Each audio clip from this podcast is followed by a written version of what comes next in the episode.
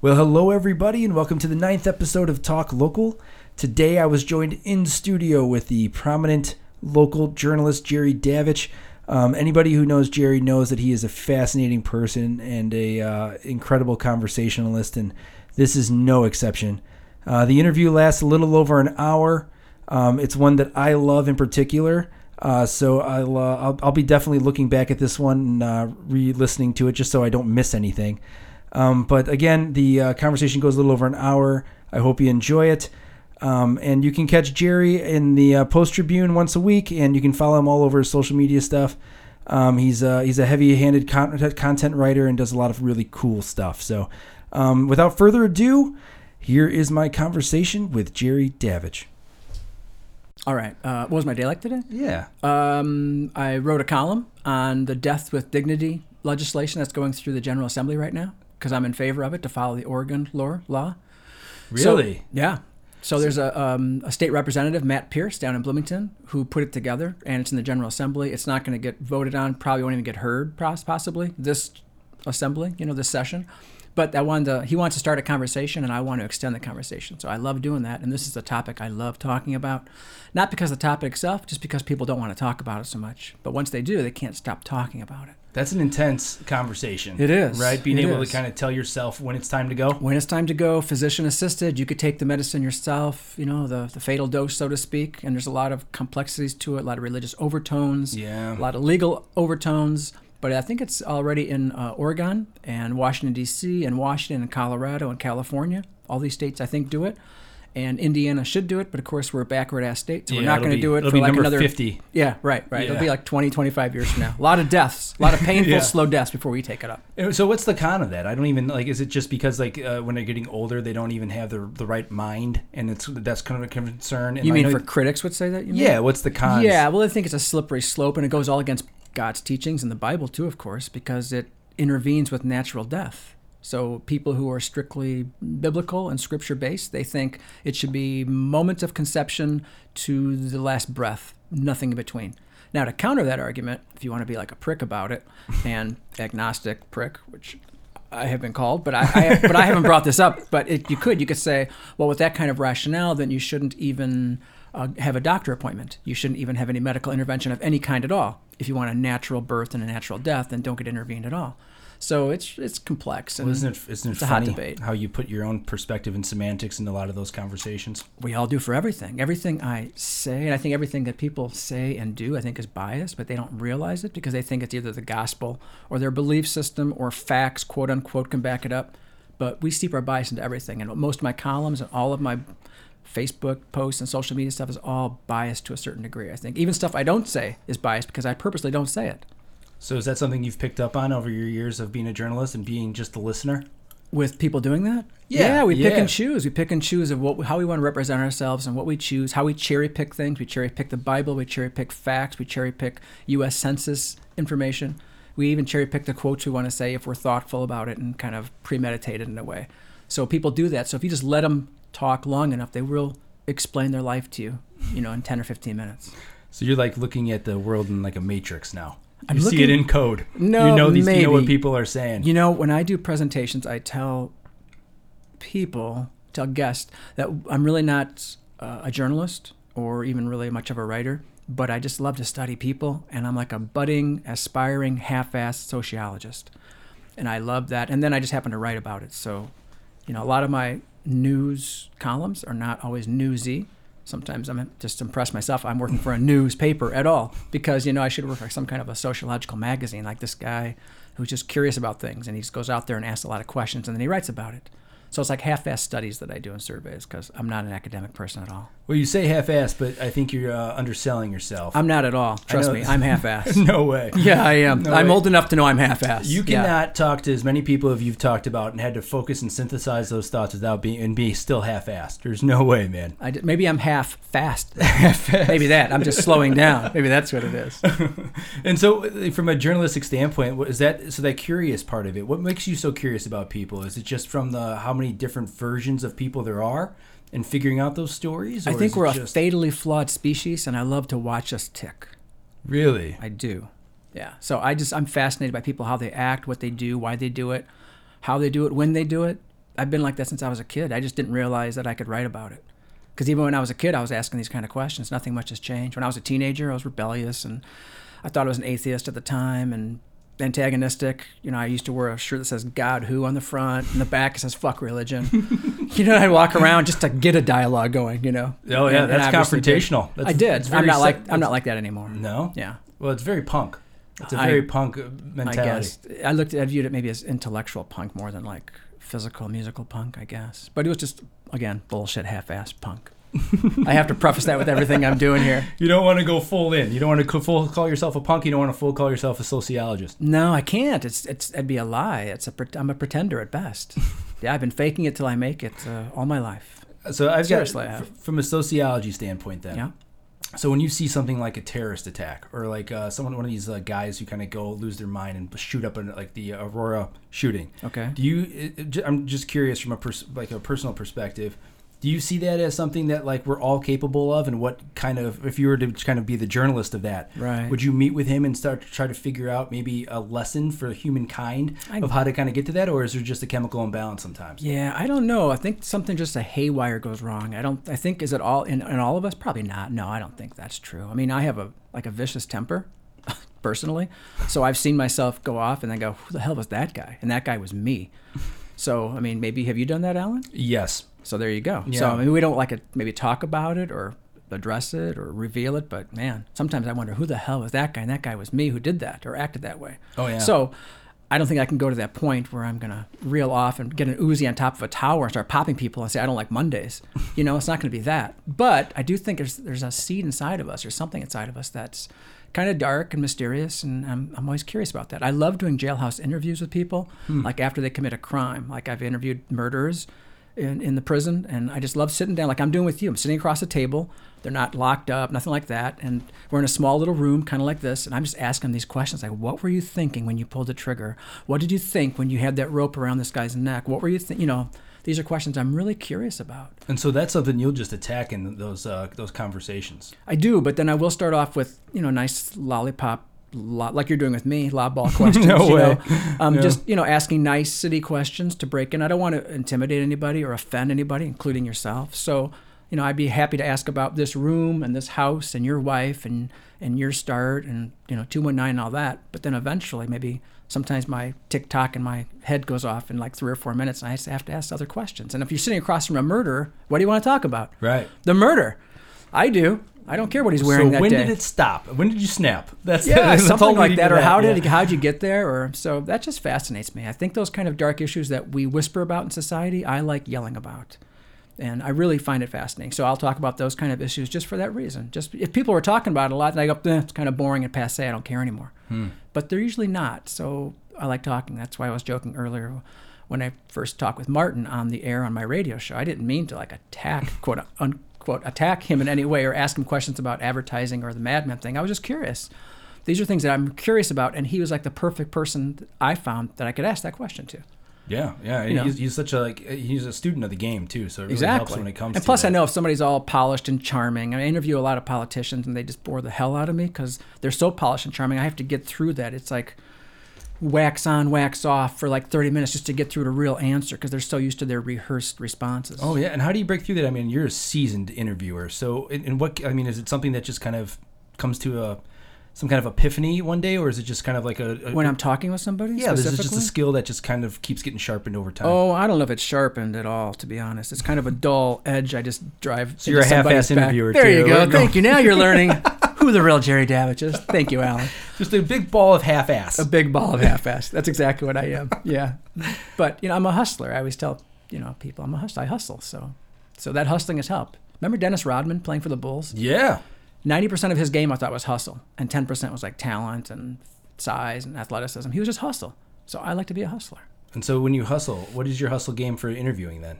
Uh, just to get... the answers I kind of I want, or I want the people that they think they want to convey to me. Because like when you interview a politician, mm-hmm. like when you interview maybe an advertising expert, or they want to pass along to you what they want to pass along to you, right? And sure. not much else besides that. So I want I'll listen to that, and then I want some ba- I want something back from me. Like when you're interviewing me right now, you want something back from me. You want a takeaway. What's the takeaway Alan's getting from your chat with me? And I have the same way. What's my takeaway from somebody so I could write about it? Because generally, I think I'm going to write about everything I'm talking about, and everything I do. And usually if I don't write about something, even on social media, I feel like I didn't validate it enough, and it didn't exist if I didn't write about it. So I need to write to reflect that I actually experienced this experience. Does that make sense? Yeah. And if I don't write about it in some form or fashion, even if it's a blurb on a blog or a social media post or a three thousand word dissertation or a magazine story, then I feel I didn't experience it. So when I'm talking to somebody, I am asking questions specifically so I could write about it. So in a way, you're almost kind of interjecting yourself into the story by being the documentarian. I am, I guess, but I didn't really articulate like that. You no, that's it, but that's interesting, though, because um, I never really looked at it that way. I mean, especially when it comes to, like, it's, I guess, being the spectator to the participant. And it's really interesting that, that when you consider yourself a hustler, because one of the things Martin and I have talked about is how much, like, content you just create naturally. And you're always posting, and you've always got some kind of tick going, you know, and it's it's it's impressive from an outsider. And if you're if you look at yourself from that hustler side of it, but you're also looking at it as a participant, which is really interesting, because I never even looked at it that from that perspective. Well, I am a participant, but oddly enough, I'm not much of a participant. I'm more of a spectator. Even when I do participatory things with things, with people and groups and organizations, I'm never really participating. I'm always observing, and then I write about it. But by writing about it, I make myself a participant. But yeah. It's kind of a professional eavesdropper of participant. That's what I do. I mean, I really don't want to interject with people and talk and chat for a long time. I, I join no organizations. I'm not a form of any groups. I don't really like play reindeer games very well because I don't like all the rules and regulations and all the bullshit that comes with it. Right. So I'm always off to the side a bit, but I'm always kind of taking notes, taking photos, taking a video, and then just kind of capturing it. I like capturing, capturing us. I like capturing us, how we do things. Well, you've been capturing, so you've got the posts that you've been doing. You've been you've been doing uh, newspaper for a very long time. twenty years. twenty years. Yeah. And so you've probably seen everything this region on one side mm, or the other. You know, oddly enough, I really haven't. And and I always think that people, one of the biggest questions, the most common questions I'm asked is, how do you come up with your material, and don't you run out of column ideas mm-hmm. or even social media ideas or magazine ideas? And I, I never do. I have a list in my car. I, while I'm driving, I keep a list. I also do it digitally in my phone. I have a running list of at least five to ten columns I'm working on every week hmm. that I'm either going to publish this week or I'm going to put off till next week. I mean, if I brought it in with you, I could send it to you. I have all these just ideas I'm just curious about. That's all. I mean, have okay, I got an idea this morning that was um, somebody mentioned to me a bait shop.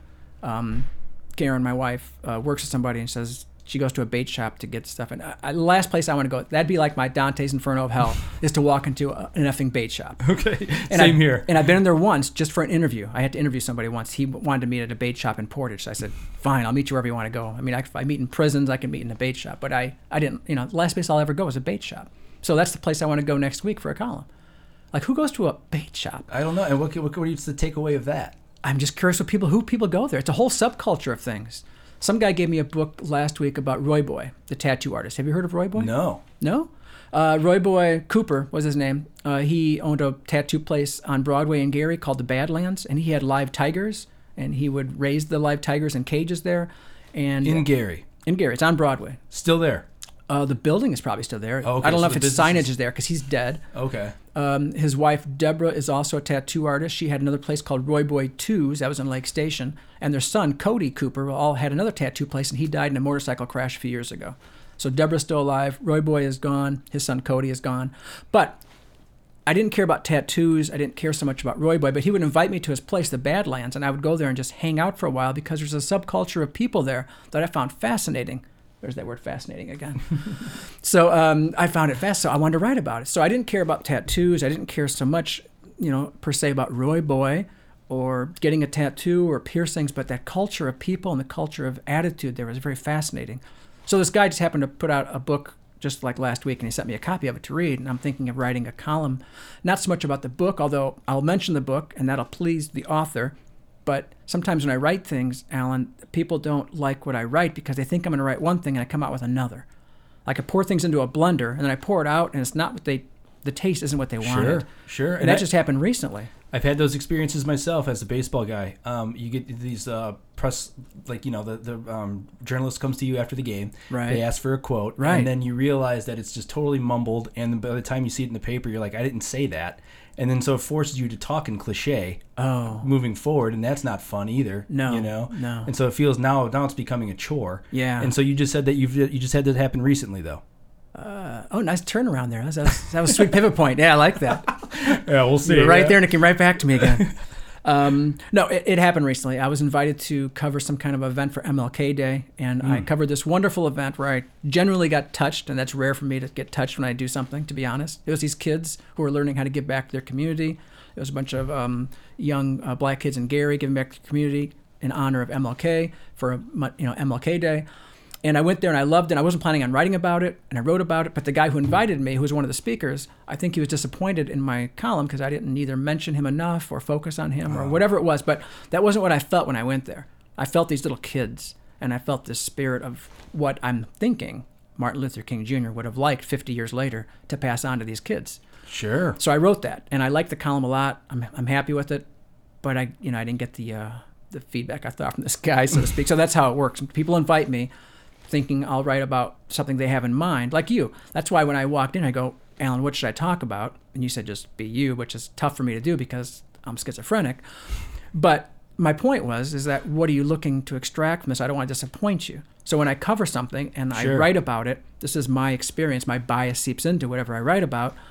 And I guess I, I walked into that school event on Monday, and this guy was had one interpretation or expectation of me. But I walked out with something totally different, and that's what I wrote, and that's what I felt. Interesting. So I don't want to do the same with you. Well, I guess if I have any kind of goals of a takeaway, it's yeah. for people to kind of um, get to know your personality and how fascinating it is. Because you've got a great story, and for somebody who is, and like I can only relate to it from like my business side of things because um, I'm putting in a lot of hours, you know? And so something has to fuel that, and um, it doesn't feel like work. And for me, a passion side of it is because of my...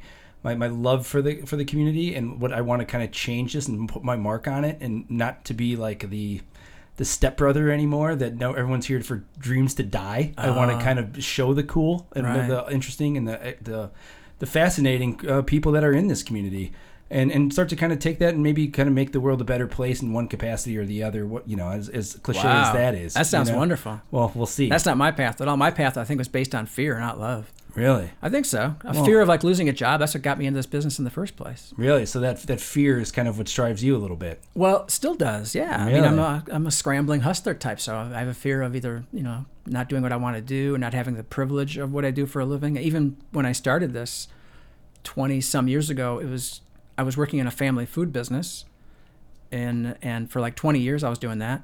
And I was getting burned out, and I thought of just doing something different. And I thought we were going to lose the family food business. And I go, what am I going to do now? So that's when I started doing the cartooning thing, and then doing some writing. And then I went to Purdue North Central in Westville to take some classes just to spark some I idea knew we had me. it. We're kindred spirits. I went there. Oh, really? I, I knew it. No, I don't know about that. Once again, I don't want to be a part of that institution either, to be honest. I was there just for a cup of coffee, just enough to, to write my first column, um, which was when Kurt Cobain committed suicide. Oh, wow. Remember that? Yeah. Oh, yeah. Yeah. I was I was twelve, but it was one of those. You were that twelve. Was like, holy shit. That was a genesis. I mean, that was a crossroads of pop culture there. It was. You know, and you, you felt that one, the Kurt Loder being on M T V, telling yeah. everybody what's happening. Yeah, right. Yeah, so that's a real thing. When that happened, I wrote a column about that for one of my classes at Purdue North Central I was taking, just like as an English thing or something, mm-hmm. about another rock and roll star took his life for this reason, for that reason kind of thing. I thought it was a crossroads of sorts for pop culture, like you said. And the professor says, why don't you um, hand it in and put it in a newspaper or something for a column. So that's my first column. But I didn't even know it was a column back then. No kidding. It was just like an assignment or something. So that's what got me rolling. And that's what's interesting is that you didn't start off as like this guy who was like growing up and you were always going to be a journalist. It's no. like that's you've kind of taught yourself the trade, which yeah, is really yeah, I knew impressive. Nothing at all. And I, you know, like I told you, maybe when we met before, is you mm-hmm. know, I, I mean, even in, in high school, I didn't care about. I, I mocked the school newspaper and people who were quote unquote journalists or writers. A big joke to me, and of course they mocked me because I never graduated from high school. So that's that's another facet of me that I, that's why when I went to P N C. I just took some classes to see how I would do because I was in my early thirties at that point. And so your first, where was your first uh, article written? Where was it? Where was it published? Uh, well, besides the Kurt Cobain thing, yeah. um, okay, I was doing some political cartooning. Okay, cool. Okay, and cool. handing those in for the local newspapers, the Post and the Times. So you're doing the illustrations. I was doing illustrations. Interesting. And I was making fun of things like I do now, but I was doing it visually with images. Because okay. I thought that's, that's all I had. I could draw a little bit. I, I doodled in high school. That's how I got through school. I was just doodling. So um, remember when the um, the casino boats came to this? You wouldn't remember. Casino yeah. boats came to this region, and one of the first one was uh, the one in Gary. and Trump maybe owned it or not. So I drew a cartoon about it. But if you recall, and you don't recall, so I'm going to remind you, I yeah, guess. Yeah, please, fill me in. Is that um, when the first casino boat came to Gary, they didn't want to put Gary on the moniker of it. They changed it to Buffington Harbor because it sounds a lot like, not like Gary. So it's come to Buffington Harbor and win, win it big here. So I drew a cartoon about that. It was a welcome to Buffington Harbor, and our homicide rate is lower this year than it was last year or something like that. And I drew a cartoon about that and handed it in.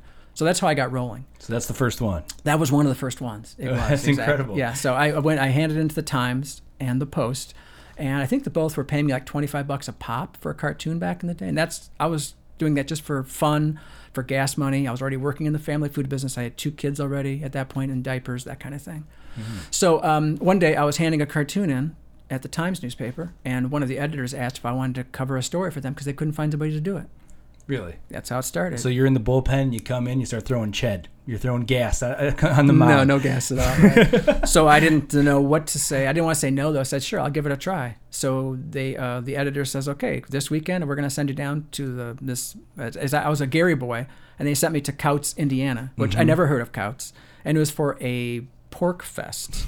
So my first official story, like for the Times, was, was sent down there at Porkfest. And I didn't know how to type, and I still can't type to this day, not properly anyway, after thousands of stories. So you're a finger guy? Finger guy, yeah. Okay, yeah, right, yeah. yeah. Some of the smartest people I know are finger guys.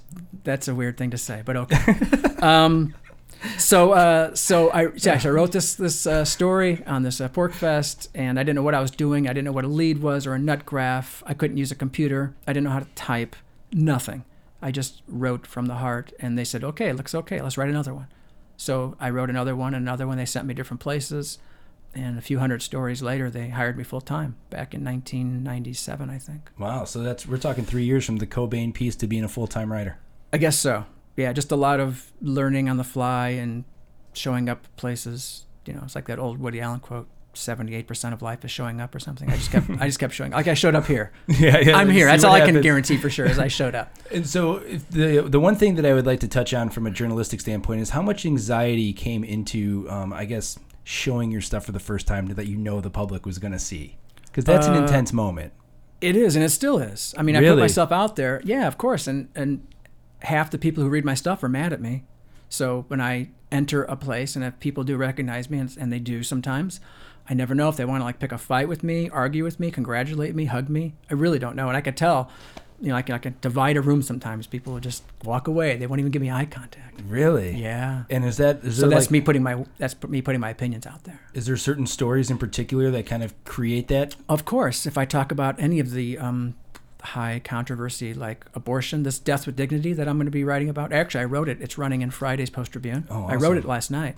So that's going to divide people. They're going to get mad at me or embrace me, so to speak. Uh, abortion, politics, Trump these days. Um, Trump's gay, a big one. Gay rights, uh, you know, the transgender issue, which I write about a lot for that reason. So I, I love embracing these things, and yeah. I really don't care if people like it or not. My biggest compliment is if they read my stuff and they said that it prompted them to think about something or question something or whatever. I don't want somebody to read it and just put it down and go, eh.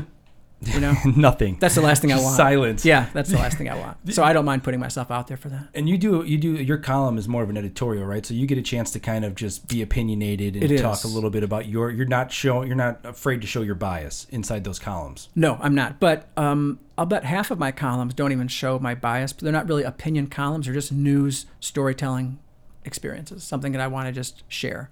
Like I want to capture a moment. That's really important to me, is to experience something and capture it correctly, right, yeah. without my bias into it. And that's hard to do. Like I was invited to fly with um, in an F seventeen or F sixteen for the Gary Air Show. You know, it's funny you mentioned that. I met with Joey Laxalinas on Saturday. He said you you invited him. I did. I, I connected him for that. Yes, you're yeah, right. That's so funny. Yeah, right. I think it's a great experience. And if you're a shooter, a photographer, then I thought he would love it. So that's why I invited him. So I've done this several times. I've flown in, you know, all these different vessels and aircraft, helicopters. I did skydiving. I, the Golden Knights um, skydiving and uh, this, well, either way, it was at the fabulous, the Thunderbird, U S Thunderbirds, okay, mm-hmm. Air Force. And they asked if I wanted to fly in this F sixteen um, up, upside down and all around. And then they had this G suit on me, and I had to practice how to breathing so I didn't pass out. So the whole time I was doing this, it was like a cool experience, right? And when I tell guys, they're all geeked up, whoa, you're so lucky. But the problem for me is I had to write about it. I couldn't just do it. Anybody could do it. Right. Yeah. I had to capture it. So that's my challenge, is capturing things. I don't doing things that are like it's only half the fun. It's like, big deal. I did it. Yeah. I got to capture it. Well, how do you capture? Uh, that's one of the problems I have when it comes to the interviewing process, is that when I'm in these conversations, I'm not exactly taking notes.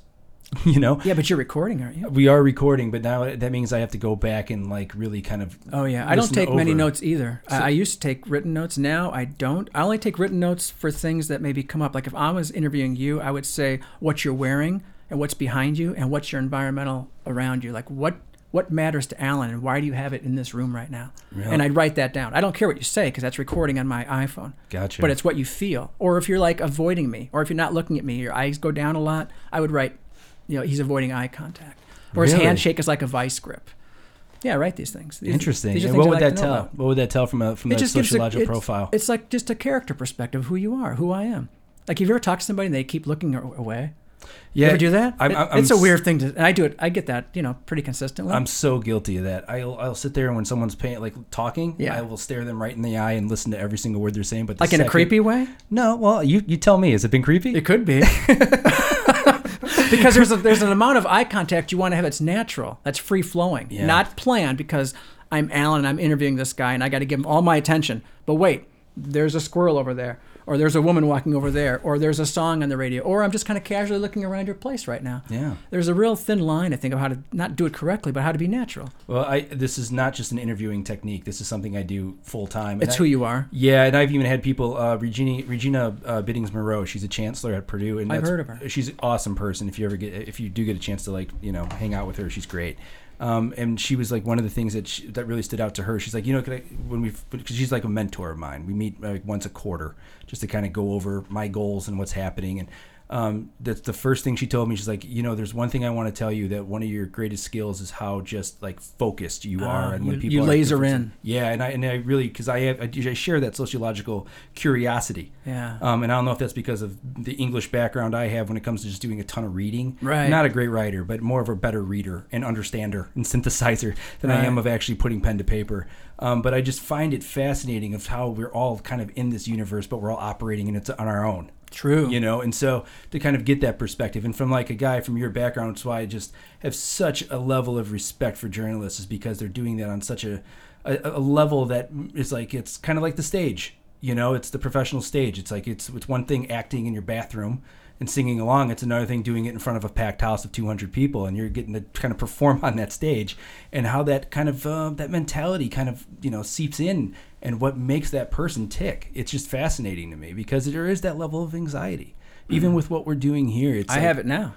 Really? I have it all the time. Oh, yeah. Even when I do interviews, I still have it. Oh, yeah. When I took over the uh, student newspaper, Um, I remember posting my first article and just freaking out the entire night before that people uh, are actually going to read this thing. Yeah, and what they're going to think of you the and next what they're day. Gonna think and they're going to pass you and look at you, and what are they thinking when they look at you? Yeah, yeah. yeah. It's the same thing with this, man. This has been one of the most like uh, mental crazy breakdowns ever, because you go into it and it started off as just like a, a fun way to document and participate in conversation. Right. And then as it pers- as it goes on, you start to like, man, you sound like an asshole. On, on the air, and then you look like a fat dick, you know. So it's just like one thing after the other, but it's all playing in my mind, you know, and that's what makes it so, I guess, I don't know. It's kind of a confounding conundrum of sorts, because you want to be here and put yourself out, but then when you put yourself out, you're going, ee, maybe I should not have done that, right? Right, right. Like repeatedly. Yeah, and then yeah. like even with like, you say that you get like um, noticed, and you get, um, you know, uh, people like, oh, I know, I could recognize him. Right. And it, even that is like a weird thing. I don't know how to deal with any of that. And I don't, it, it's really, it's it's part of the artistic truth for me that's really, I guess, conflicting mentally. I see. You know? I'm full of confliction. Yeah. Is that a word? I, did, I just, yeah. did I just coin a word? I think you might have. Confliction. Well, we got to put it on the wall. We'll look it up. But I like it. I have a lot of conflicts. I'm a walking, like, you know, conflict. How do you deal with it when it comes to your writing and, like, the the subjects that you're studying and researching? Uh, I just try to reveal it and be honest about it. I think a lot of my stuff, sometimes, like, I forget what I write sometimes, like how personal it might be, until somebody says, damn, I can't believe you said that about yourself or your family or your fears or your life. My mom has told me that. Like, what are you doing? You know, because I'll write things about like my dad or my experiences or, you know, my romantic relationship or whatever. And it is pretty revealing. And I just kind of forget that when I'm writing. That's why sometimes when I write, I like to be in just like a, a tunnel by myself and I'm just kind of tapping away, because if I overthink it too much and think who's going to read this and what are they going to think about it, then it kind of alters what I want to write. Does that how, make sense? Yes. Does that make sense? Oh, yeah. And when you put because yourself I, out there like that, how much do you censor yourself and pull the reins back? Do you do it at all? Well, yeah, I have to, because I think me just raw would be very offending to some people, and I don't want to offend people, just generally speaking. I want to provoke them. Mm-hmm. I want to tap people on the shoulder a little bit, but I want to push them down. It's like I think Bob Hope says, I, you know, I, I needle people, but I don't draw blood.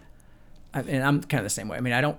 I want people to think about things. I want to kind of tap you on the shoulder and go, hey, do you think about this? Yeah. You believe this? Really? Are you sure you believe that? Why do you believe that? Tell me, you know, that kind of thing. But I never want to like get in somebody's face, and I'm not confrontational at all. I'm not an activist. I don't do any kind of demonstrations publicly, nothing like that. Really? I just don't care. Apathy runs really deep in me. Yeah, I think that's, uh, I can definitely relate to that too. Apathy? Um, yeah, I don't, uh, I'm not very good at, at, at explaining my emotions and expressing them. Uh, it, like I, uh, it, it's really one of those difficult times for me to like give people like the due that I feel like they should get. You mean in personal, private conversations or yeah. public ones like this? Uh, both, really. Really? Why yeah. are you so cryptic? Why are you so? Why that's are you a, hiding it? It's a great question. I what wish are you scared I knew. Of? I don't know. It must be fear-based, right? Yeah, probably. I think most of life is fear-based. Maybe it's the maybe it's the fear of being, um, uh, I guess, too overexposed. You feel guarded. You're too overexposed? No, I think it's the fear of why I kind of hold things back. Oh, you don't want to be overexposed. Yeah, and I think that emotional side of it sometimes is really tough for me, because it, it definitely is going to make me feel overexposed. I see. And so um, what what I find myself happening, and I don't know, it's the older I get this happens, but... Um, how old are you now? thirty-five thirty-five Yeah, it, and I can tell you the day it cracked for me, when the psychological aspect of me was... Uh, when we won. I was a pitching coach at the baseball uh, high school baseball team in Andrian, you know, and we won the state championship in two thousand nine, and the tears of joy in that moment um, really just kind of oversensitized me moving forward. So now, even now, it's like I can just, in a moment, just start getting teary-eyed. Thinking of that moment? Think, that, no, just thinking of the... It? Thinking of the love and the like, the the camaraderie and like the um, even like uh, we did this. So we launched that beer contest last week, right? And we were doing a Facebook and Instagram live, and just by talking about the the job the team did, was uh, it's doing it right now. It's actually getting me. It got me a little emotional about it, because it's just while it's my thing, it's like I'm more proud of what they're doing. You know, is that how you just deflect it so you don't get so emotional though? Like put it on them and not on me? No, that, I think that's what makes me emotional. And then by putting it on them, not yeah, on you. Yeah, because it's just I, I really, I really, you know, hope for the best for everyone. And so when you see things like that, and for me, it's like you get these tasks together, you know, and to see everyone working in one unit and kind of putting it all together is just so inspirational for me. And so it just, it just gets me. Huh. It's very uh, We Are the World, isn't it, for you? Yeah, yeah. It happened. Uh, so we go to service at uh, Faith and and uh, Cedar Lake last Sunday. Man, I was like a mess. I don't, no idea why. I couldn't even tell you. Did something trigger it? I don't know. It was just like they were up there playing the songs. And it's like I can feel myself. I'm like, I'm going to cry right now. And I don't wow. even know idea That's why. That's a gift, Alan. Pff, I w- I, no, it's a gift. It really is, because it takes a lot for me to, to cry. You'd have to really, I don't know what it would take to be. I mean, it would take like a death, I think, a local, you know, somebody close to me dying to, to have tears like that. I would not just would sit in church and hear a song and just start weeping or something. Well, and I can't think of the, the team coming together and, oh, man, all of our team played really well and we're doing great. Or, you know, we pulled uh, off this project together, because I'm kind of a lone wolf, so I don't have that feeling either. So it's a gift. Really, don't lose hmm. it and don't be scared of it. Well, it makes me feel like you a should pussy, embrace it. You know? Yeah, but that's, that's, but that's social expect. That's social stuff putting on you. That's not who you are. Yeah, yeah, that's true, true. It's a reflection of society, not a reflection of you. So you don't want to lose that. That's a great gift. I'm sure your wife is with you part for that reason, because that is who you are, that is your being, that is who you are, and, and she loves that about you, and she wants to nurture it, not hide it. Yeah, I don't even know if I show her that that side very often. You um, should. Yeah, it's she would view tough, that as a man. gift. You know, all the gifts you've given your wife the last however long the years you've been together. Yeah. Nothing would pale. I mean, nothing would compare to this gift you give her. I think if you yeah. give her that gift. Yeah. I'm just saying, I'm thinking. I could be wrong, but I'm yeah. just guessing. Well, I'm sure she would love to see me open up more, I can tell you that. Um, especially since we've started this thing, I've kind of been closed off and just really been kind of in my world. You mean this, this world right here? Yeah, this world. This is part of the world. A lot of it is just kind of the, the planning. Maybe you created this world just so you could have an outlet for that world that you keep hidden. Personally. Oh, that's fascinating. That would be, yeah, that's that's the inception. Maybe it that's is. Intent. Oh, man, I I knew this was going to happen. I called this on Sunday. What'd Jerry. you call? I called it. I, I said... When you were uh, crying at the church? It was after that, wasn't it? No, we, it's going to sound like I'm crying right now. Um, the, He's not uh, crying for the record. No, yeah, yeah. I got video evidence of oh, it. Oh, okay, right. And I told Josh, I'm like, this is going to be the one time I talk to somebody and it's going to, the tables are going to turn. And I, I felt it. I felt it on I Sunday. Didn't even touch the table, Alan. No, no, I no. I didn't touch the fucking I table. I didn't I didn't turn this conversation around. You're the one who said that you cry at church. What am I supposed to say to that? Yeah, yeah just take I it. Don't care. Yeah, so about Gary. Who cares? Jesus schmeezus, right? Of course I'm going to ask for that because that's that's important. Yeah. That's yeah. that's that's a part of who you are. So why would I, you know, anybody want to know about that? And I'm just saying your wife is the, probably the closest person in your life, right? Sure. Okay, yeah, and she's pregnant with your child. Yes. You're going to cry right now just talking about this. But she would love to know more about that side of you. I'm just guessing. I don't even know who she is. Yeah, I'm sure she would. I'm sure she's seen it too. I just I can't recall it in the top of my head right now, and it's just I can tell you the time where um I, the last time she saw it was we were at Thanksgiving, and one of the things we do as a family is we, we go around the table and everyone talks about what they're That's thankful nice, for. That's nice, right? Of course, that'll great, do it. Great thing. That'll and, do and it. Josh is part of the family, my audio engineer here, and so when it got to him, and I was like, and Josh, I just want to thank you because like we've put a lot of effort into this, you right, know? Right. And there was a moment there where it was right, like, all right, right, well now we're gonna start getting your down voice just cries. I love seeing that when I interview people, and I don't strive for it, but it comes usually organically, sure. naturally. But I love when I hear that little thing in somebody's voice and you just know they're getting choked up and they're trying not to. So it's that real it's conflict tough, of you're feeling this, but then your head's saying this, your heart is saying this, and your head's saying this, and you're going back and forth. That's that's a moment of beauty in, in any kind of a, a conversation, whether it's public like this or private, or if you talk to me on the side or anybody else. I just I just have a real respect for that because it's real. Yeah. It's not polished. You're not bullshitting me. If you're tra- if you're fake crying, well, kudos to you, Alan. You know, yeah, no for way. for that. But it's not that, and I love those moments, and you don't get those too often. No, yeah. no. It's uh, and they, they like I said, they come so unexpectedly. Yeah, and that's the beauty of that too. Yeah, it's not manufactured. It's not preconceived. It just kind of comes out. You don't even know where it comes from, right? No, I couldn't even. I couldn't even like you said. Like when you're starting to talk about creating this outlet for that, it's like that's. I would love to sit down and think about that so as a moment since, of introspection. Since you thought that I turned the tables possibly on no, you, no, no, I, I knew it was going to happen because you're just you curious. Something else, the similar thing. The, the last time I remember that I cried or got upset, and that happened after that, but this is when I remember, is when my brother died. Mm. He passed away in January twenty-first, two thousand nine, and we went to the hospital to see him, and he was there in the E R, and he was already you know, dead. And my mom and my sister were there, and I held it together just fine. And then I got on the phone to call my daughter to tell her, or she called me back, and which when I told her is when I got emotional. Make sense? Yeah, because now it's I, real. It's when I verbalized it. Yeah. I internalized it fine, because I have seen so much crap with my job, so to speak, a lot mm-hmm. of death and mayhem and bloody things, whatever. So, but it, only when I expressed it verbally, that's when I, I felt my own voice go, uh, uh, uh, and it wasn't there. And that, even to me, I was going, wow, that's a great experience to have. So even though it was just moments after he died, and I'm going to crush my daughter by telling her this, my mom is crying in the in the other room, and my sister was there, and his body's there, and all this around me, I'm still thinking as the sociologist or the journalist or the writer or whoever, the observer, let's call observer. Mm-hmm. The I'm voyeur. Thinking, yes, and I'm thinking, man, this makes my voice crack up. You know, I don't know what it would do, but this is this is the experience it took to make me go, uh, uh, and I had nothing. Nothing. So there you go. And I just told you that because you shared with me. Nice. Otherwise, I wouldn't tell anybody that.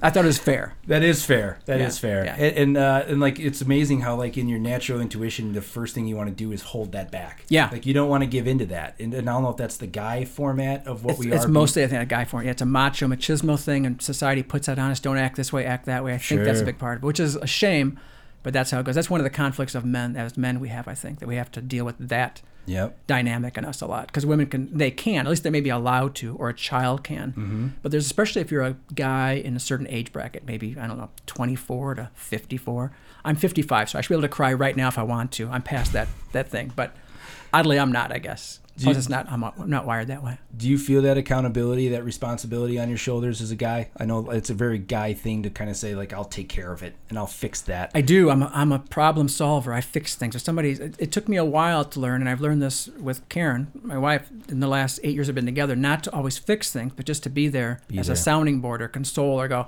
"Well, that sucks. I'm really sorry." Cuz I'm wired to fix it.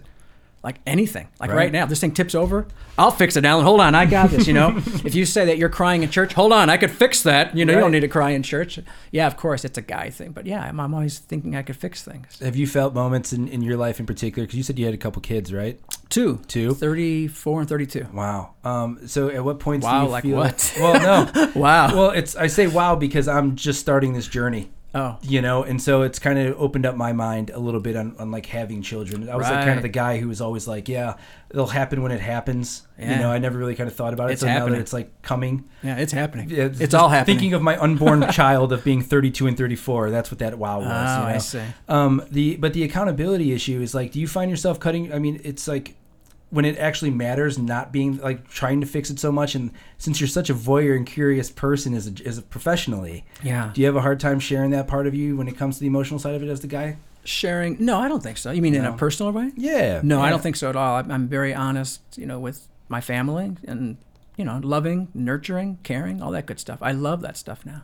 I think I've always had it, but I think I repressed it.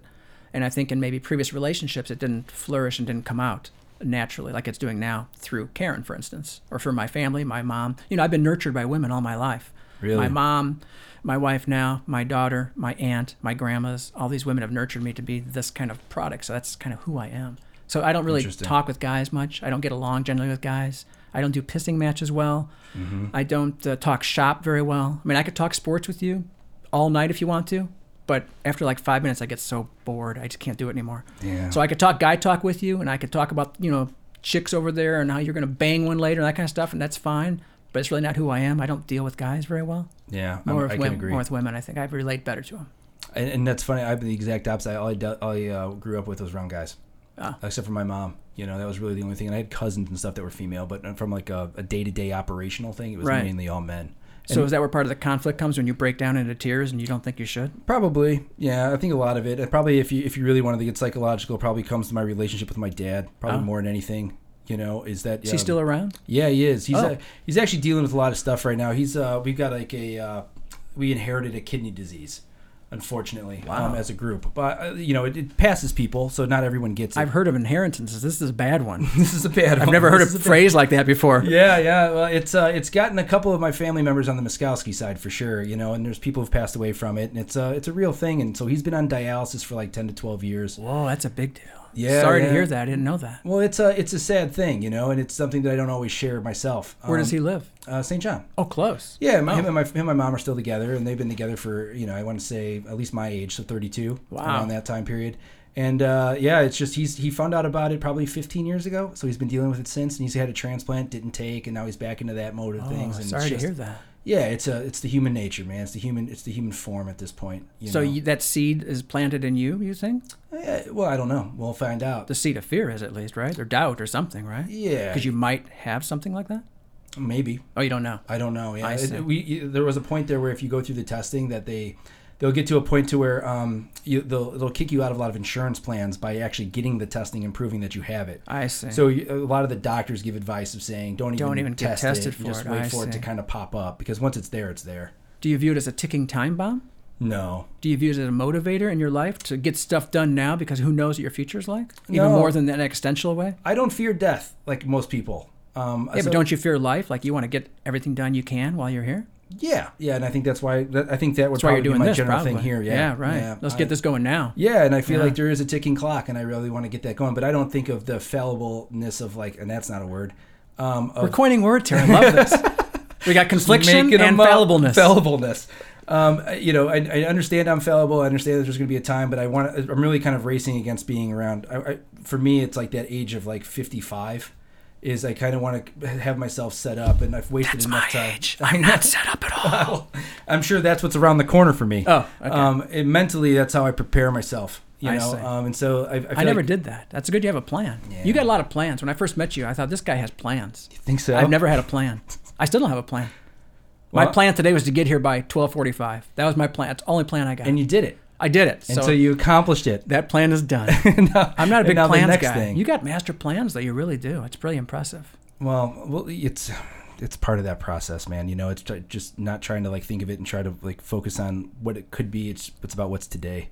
You I know, see. And so it's while that, that's always in the back of my mind. It's not the forefront. That that, that and see, that's I have a real hard time with that kind of stuff.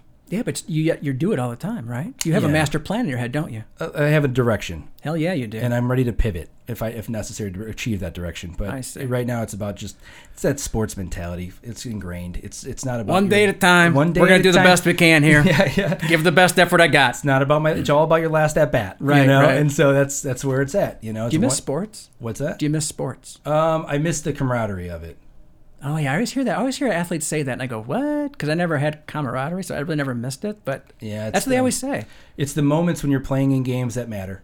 Those are fun. Um, and when, when the, you're reaching those points of uh, anxiety and pressure, right. um, and, and you overcoming it is awesome. I'll bet. Um, and Can you translate that to what you're doing now?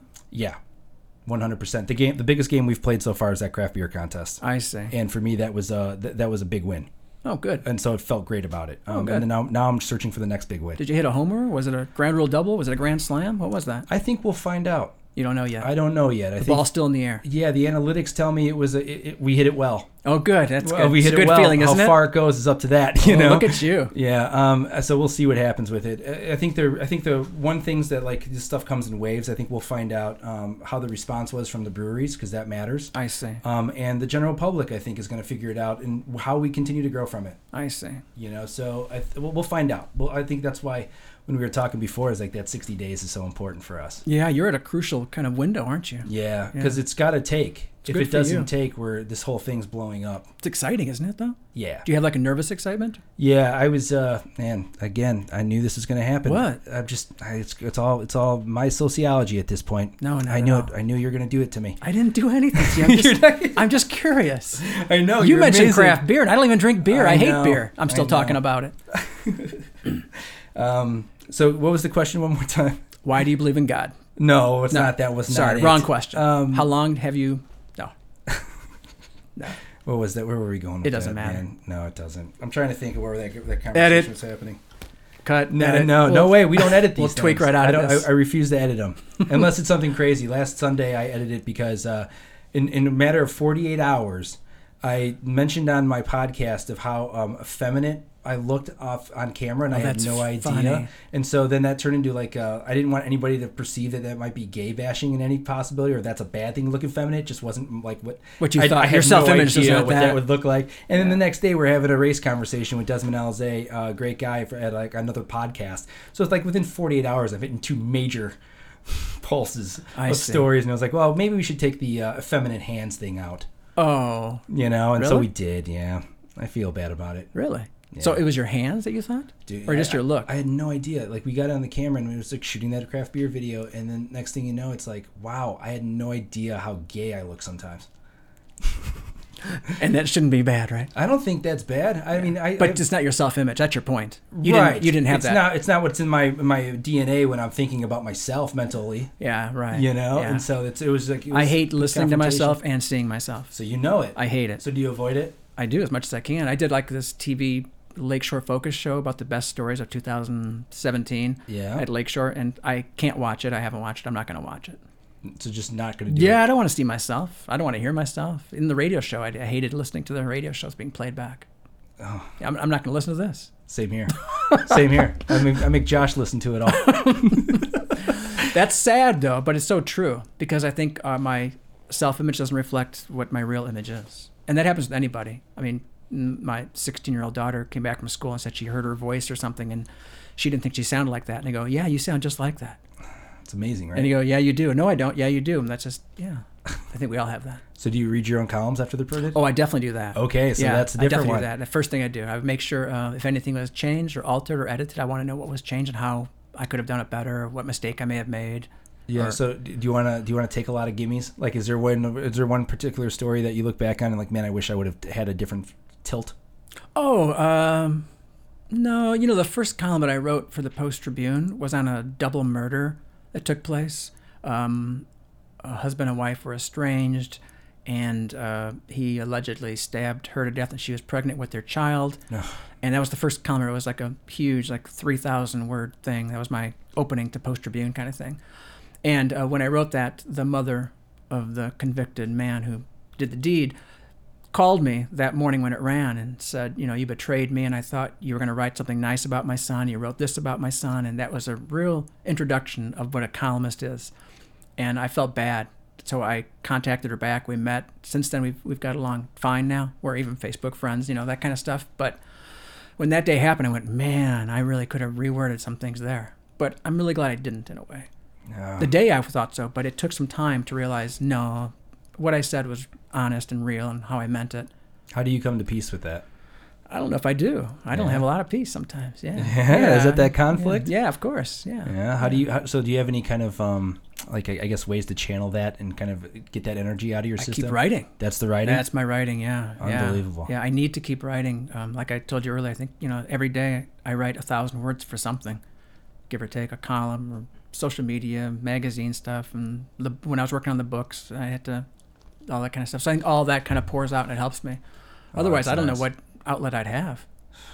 That's one thing I miss is writing every day. I got to get back to it, even if it's just some bullshit blog. No. Just to kind of get it off my So you're chest. saying I have a bullshit blog? No, I don't even... I, I got your inference. Yeah, that's, that's what it was, directly directed at you. For me, a bullshit blog. And I, I'm already I'm already shortchanging my, my, my, the way I can even do it. So don't even say that. Don't don't let my negativity rub off on you like that. No, it's not negativity. I think you're... I think you probably never called yourself is... bullshit stuff at all, ever, you probably, until oh, no. I sat down here. I'm a big bullshitter. Oh, okay. Yeah, that's that's uh, that's one of my my uh, my weaknesses. Yeah, me too, I guess. We have to be when we're as curious as we are. I guess. To some extent. Yeah, maybe there, so. There was one thing I wanted to ask you. Sure. And as being a guy who's been around uh, since, we'll say, ninety-four, just to make it a specific date. Okay. And then till today, where and you've so you've seen both sides of print media in particular. And I have, like I said, my favorite film of all time is Citizen Kane. Oh, wow. I'm a huge journalist guy. I love it. Um, and so I'm interested to hear your takeaway uh, or your take on that industry in particular. I know that's a big question. Well, just generally speaking, I think I missed the heyday. I think I got into things late. We still had, things were bustling and mm-hmm. cliche and, and all the excitement and bigger offices and all that kind of stuff. But And so what I does think, that heyday think, look like? I think like a Citizen Kane heyday. I mean, that's the real kind of heyday. But, you know, even back in the seventies and the D C and the Nixon stuff and, you know, just bustling newsrooms and your and your quest for quest for truth, and you're going to search and investigate it. And people think that way. There's a lot of journalists who still want to do that. I've never been like that. My truth is different than other people's truth. I don't want to get to an investigation. I don't want to investigate things. I want to investigate truth, so to speak. So I don't care about politics and those kind of issues. So I'm not your typical journalist to ask this question to, because I like just to answer questions and, and explore things that people are kind of curious about. But to get back to journalists, yes, I know you asked that question. Um, I think it's um, uh, sad in a way because of where we're at today, especially these days under yeah. the Trumpian America and fake news and don't trust media and we're lying and all that, which is a real shame to hear. I mean, I laugh it off because I have to and because I'm wired that way, just to laugh things off. I mean, I don't take anything he says seriously, for instance, and I don't buy into all that stuff. But it's amazing that, um, you know, a country of lemmings Uh, can buy into that stuff and believe it to be true with either alternative facts or fake news. So that just hurts our credibility and it hurts the newspaper industry in general. But as you know, print readership is dying, going a slow death, and it's hard to find people who pull up a newspaper and a cup of coffee every morning and read the paper and yeah. they want to talk about it. They see it online. I can't even get my own kids to read my stuff in a newspaper. It's like, what is this piece of paper you give me? You know, send it to me on my phone. So that kind of thing. So I get that. Yeah, but that's how it goes. I think we have more readers than ever before, um, but just not print readers. So we really? have to change this dynamic. Yeah, that's interesting. Mm-hmm. I think ever in our history of, of mankind, we've had more readers than ever before. People are reading more and more, but not print and not always specifically newspapers, as you know, social media and other forms to get your news.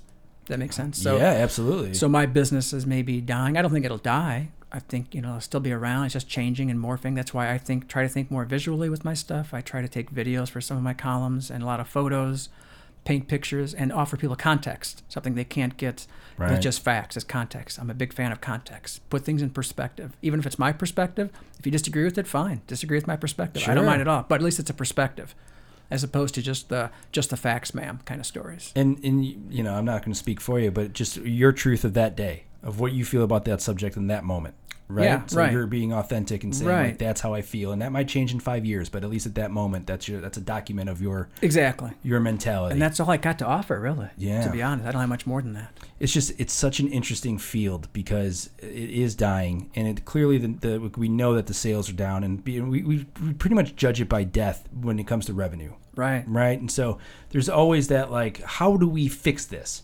And so I'm interested to kind of hear how these newspapers are even trying, like, what's their attempts at it? Like, what's their...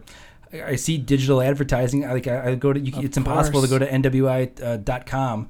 Uh, any any and, newspaper website. You'll see banner pops. They pop up left yeah. and right. You got to click things off. You got to answer questions. Surveys. You, yeah, like, right. I don't know what's going on at this point. And so where do they? Where how do they change that to make it more like I guess formidable to the person ingesting? I don't know how they do it. And they're trying to monetize it now. They're trying to make a buck off it. They have to. Remember back in the days when it was free, everything was free. Yeah. Not anymore. So trying to make a buck off of all that. I don't know how they. Do. I'm glad it's not part of my thing. All I do is do my writing and hope people read it and hope people view it enough to have worth. Well, they'll spend money on it.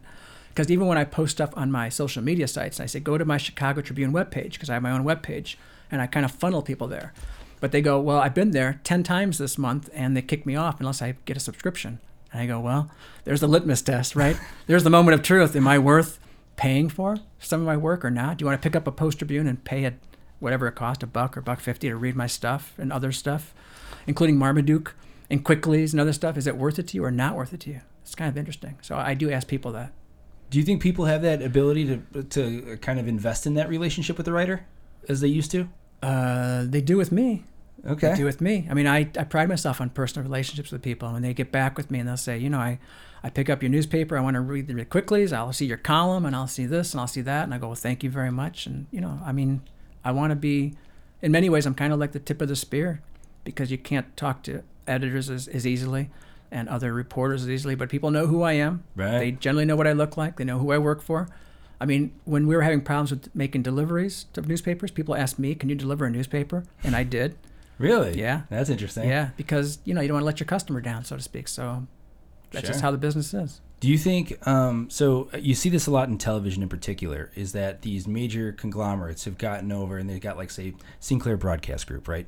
Um, they probably own two hundred stations at this point. The the relationship between um, those journalists and those people that are on the air are kind of getting watered down because it's kind of repeating the same messages. And the Lee Enterprises in particular, I don't know about the ownership of of the Post because I just don't. I'm not familiar. Um, but there there's like you know they're buying up these these newspapers left and right. I think Lee's got at least what seven. I have no idea. They used to because I used to work for Lee and the Times for ten years, and right. then I work for the Post Tribune now for ten or eleven years, and now Chicago Tribune owns us. So that's our owners, Tribune Media. Gotcha. Okay, and that's, so so you got that component of it from the print they, side, and they bought us up from the Sun Times with all these other daily suburban papers in in the suburbs of Chicago. So we were part of that buy up, but I was thankful of it. Because I wasn't sure if I was gonna have a job or not if they right. didn't, if they didn't pick us up. So I have mixed feelings on that too. Well, and these and, the, and that's where I'd love to hear it because the popular media is like when it comes to television, that's getting all taken over by practically a, a like a majority ownership across the country, right? And, and there's there. Bernie Madoffs of the world are taking over, and then you've got it from the from the print side, and then you also got it from the radio side. It's like you, the personality of a radio the disc jockey right. is way out. Every station plays the same songs. It seems like for it doesn't an hour, it? Yeah. And so it's become so saturated and so watered down, which and is probably the end for you, it. Maybe or maybe it's just you have to morph and change. I don't view like the end. I don't really talk in absolutes too much. Right. Going back to sociology again, sure. I really don't believe in absolutes.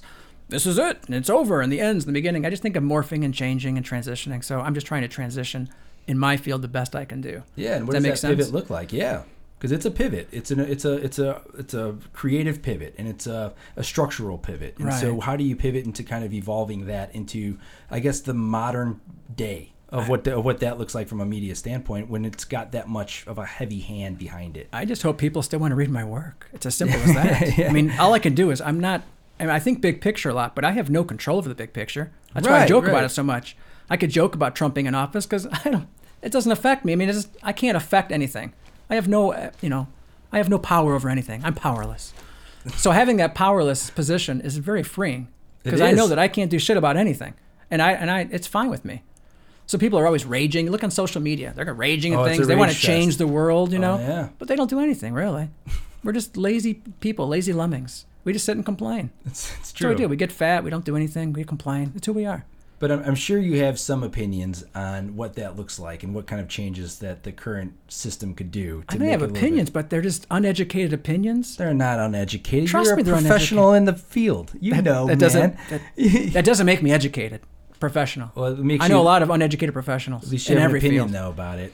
I guess, but it, it it's just not worth our talking about my, my opinion okay. on that. It's just something that I really I have I don't know that what's really going on. I would love to know and be in a position of power to have an idea of influence and what's going on, but I don't even have that. So all I can control is my words.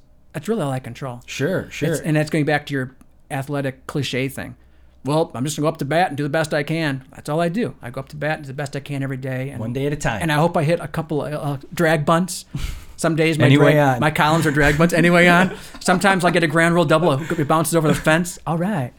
You know, I don't remember the last home run I had. And grand slam, that's like a rumor. You know, yeah. So I have no idea how that works at all. Yeah. So that's the truth. So I just go out there, put my word out there, and I do all my different ways to get my word out. As you know, like, you know, the magazines, the columns. I used to have the radio show. Um, the books, whatever, you know, whatever it takes. This, this, you know, I appreciate you having me on here. This is a nice forum. I'm, I'm impressed by you. Oh, I appreciate and I'm, and that. I'm impressed by this, you know, venue that you're, you're, you're making. You're making something from nothing. Yeah, yeah. It's like this house. It smells new. So does everything smells new. You smell new. This idea smells new. The whole thing. If I was writing a column, that'd be my lead. Really? I walked into your house and it smells new, and everything here smells new. It smells great. Interesting. Yeah. That's a cool perspective. Yeah. I never thought about it like that. But it is exactly what's happening, yeah. for sure. Um, it just, yeah, I guess I get, the reason why I was asking those questions really for me is because I think the, one of the things that, I, because I'm I'm leading I'm I'm leading a charge media wise, I guess, you know, and I'm trying to figure out that, um, and it's a race to it, right? It's a race to figuring out how the wherever how do you implement those strategies to make it happen. And um, I, what it feels like from a distance, it feels like, you know, how the Tonight Show is kind of getting stale. Yeah, and people were talk, talking about how Jay Leno needed to go, and it's kind of dead. Right. And then you took like a, a, a talent and a force of like a guy like Jimmy Fallon to kind of revitalize it, and I right. don't know if it still kind of stayed up to base. And that's what I feel like with the newspaper industry. I don't feel like it's dead. I don't feel that way. I feel like it just needs a shift in perspective. What kind of shift? Um, By who? I that's that. I guess that's the million dollar question. I see. You know, is who's going to be that guy? More interactive or with girl. Readers or your audience? Yeah, I just think it's so. I think what happens is is that the engagement level, and I think it happens on a writer standpoint, but I don't think it happens organizationally. I see. I don't think that editor is going out there and ha- building a lot of those relationships because his his work day is inundated with just the a heck yeah sick it, workflow that yeah, they're doing. Yeah, it know? Is. Yeah, right. And so those relationships from the top down, I think that's where they that's where the the the, the fracture is from the relationship side. And I don't think that the content, while the print is an amazing concept, like focus, and it's a great web medium and platform to get that information out, I don't think it's the most engaging when it comes to our time and the people that uh, when we know it's been tracked. I see. That their that their attention span's going from eight to six seconds. Right. You know, and so from that component is figuring out ways that we can engage people from the objective perspective, because that's what journalism's supposed to be. Supposed to be. Supposed to right. be. And so how do you do that? I think that's going to take a, a real uh, tour de force to make that change. And that's above my pay grade to understand that, or to make that happen for sure. But that's just my opinion. I mean, from a distance as an observer. It's a good opinion. That's what par- promptly was prompted this, right? You yeah. Want, you want to have that engagement. This You're I, engaging. I, I'm not, a, I'm not I, I will never say anything bad about uh, Lakeshore. I think it was great. I think uh, there was a lot of great experiences from there. But this is born from the repressive forces of that of, of that antiquated system. I see. And so I've had three years to have these thoughts and observe and try to think of ways I would do it differently. And now you get to actually manifest it and make it happen. Isn't that a great feeling? Great feeling. Yeah. Great right. feeling. But now it's getting everybody else to believe in you. Yeah. yeah. So you gotta you gotta yeah. sell yourself. Do you feel you're selling yourself at times? Uh. So it, I or think are you selling I'm, an idea. I'm getting more comfortable with it. I see. Um, there was a conversation I had a couple days ago of a guy who I was hoping that kind of uses, uh, not use, but it's funny that I would use that word, um, I, more of just kind of like have give him a platform to kind of become talent of uh-huh. what we're doing. And then I found myself in the conversation kind of saying, you know what, um, I'm not going to give my soul to this guy just to get him to do things. Oh, you know? I see. And so there's it's it's a growing, it's a maturity stage. It's uh, it'll it, again, I think that sixty days is going to do a lot of difference. Wow. You know, I've never thought of that in my life. Like sixty-day time frame, that would really scare the hell out of me. It is. It's uh, uh, I had Julia Heisman on here last week, and uh, she was such an awesome conversation for me. The perfect time I needed, because I didn't even realize how stressed I was.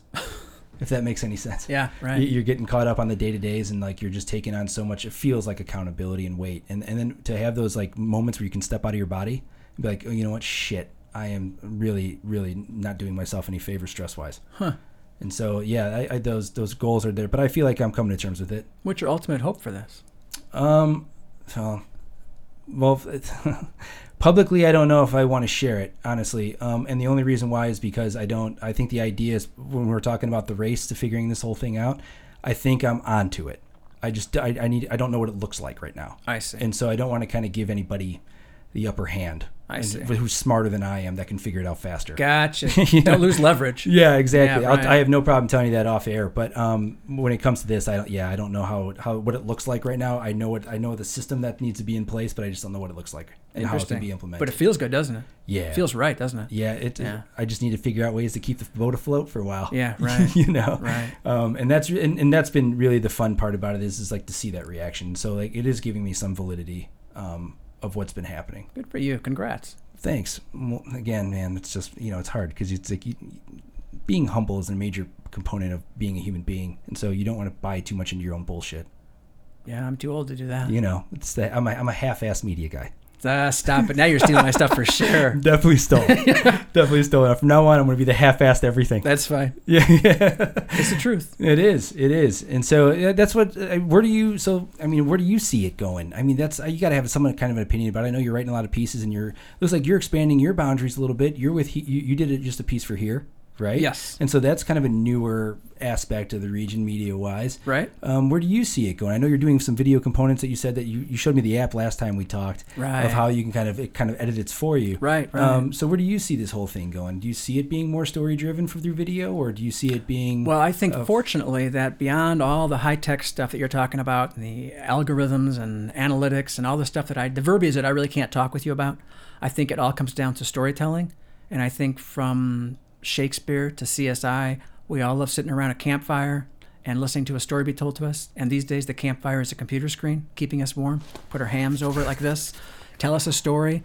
Give us a conflict. Give us a resolution. Send us to bed at night a little bit happier than we were, a little bit hopeful. And I think that's timeless. That's universal. That story is timeless. And I think that'll transcend all this high-tech stuff you're talking about. So if I could still give people, give readers, give customers, give whoever that universal need, that human need, they crave, they want it, it's in your D N A, it's in all of our D N A, then I think I can still have a job. Awesome. I think that's a great place to end. that, is the, that is, if there's anything that people should be left with, that is it. The right. Art of storytelling and how, how important that is. Sounds good. Thanks, Alan. Do you have a, uh, do you have, just for my own um, you know, curiosity, do you have any favorite authors? Or any, any books in particular that kind of move you? I do not. And I had to go step on the great ending by, by asking a bad question.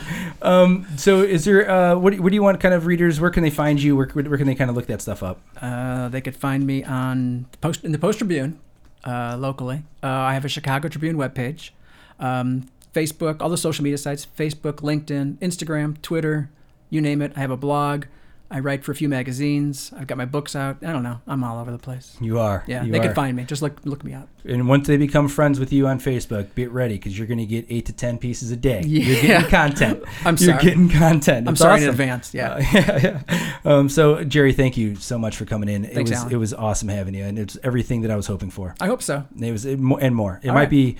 I, I don't want to shortchange any other interview we've had, but it's been my one of my favorites. Ah, thanks. So uh, I appreciate thank it. you for that. Um, okay. And you be, feel free to come on anytime you want. I hope invite I hope me you back. It. Oh yeah, I will. It's your house. Yeah, maybe we got to figure out ways now that we've got the intro out of the way, the intro pod out of the way. Right. Maybe we can now get more topical as time goes on, and you know, and maybe I would see love where that. that goes. Yeah. Cool. Let's peel the onion. All right. Well, thanks again for coming in, um, guys. You can find us at uh, Local two one nine on Facebook, Local two one nine on Instagram, and Local underscore two one nine on uh, Twitter. Um, thanks for checking in with us, and uh, if you have anything else, um, we will uh, talk to you next week. Three, two, one, out.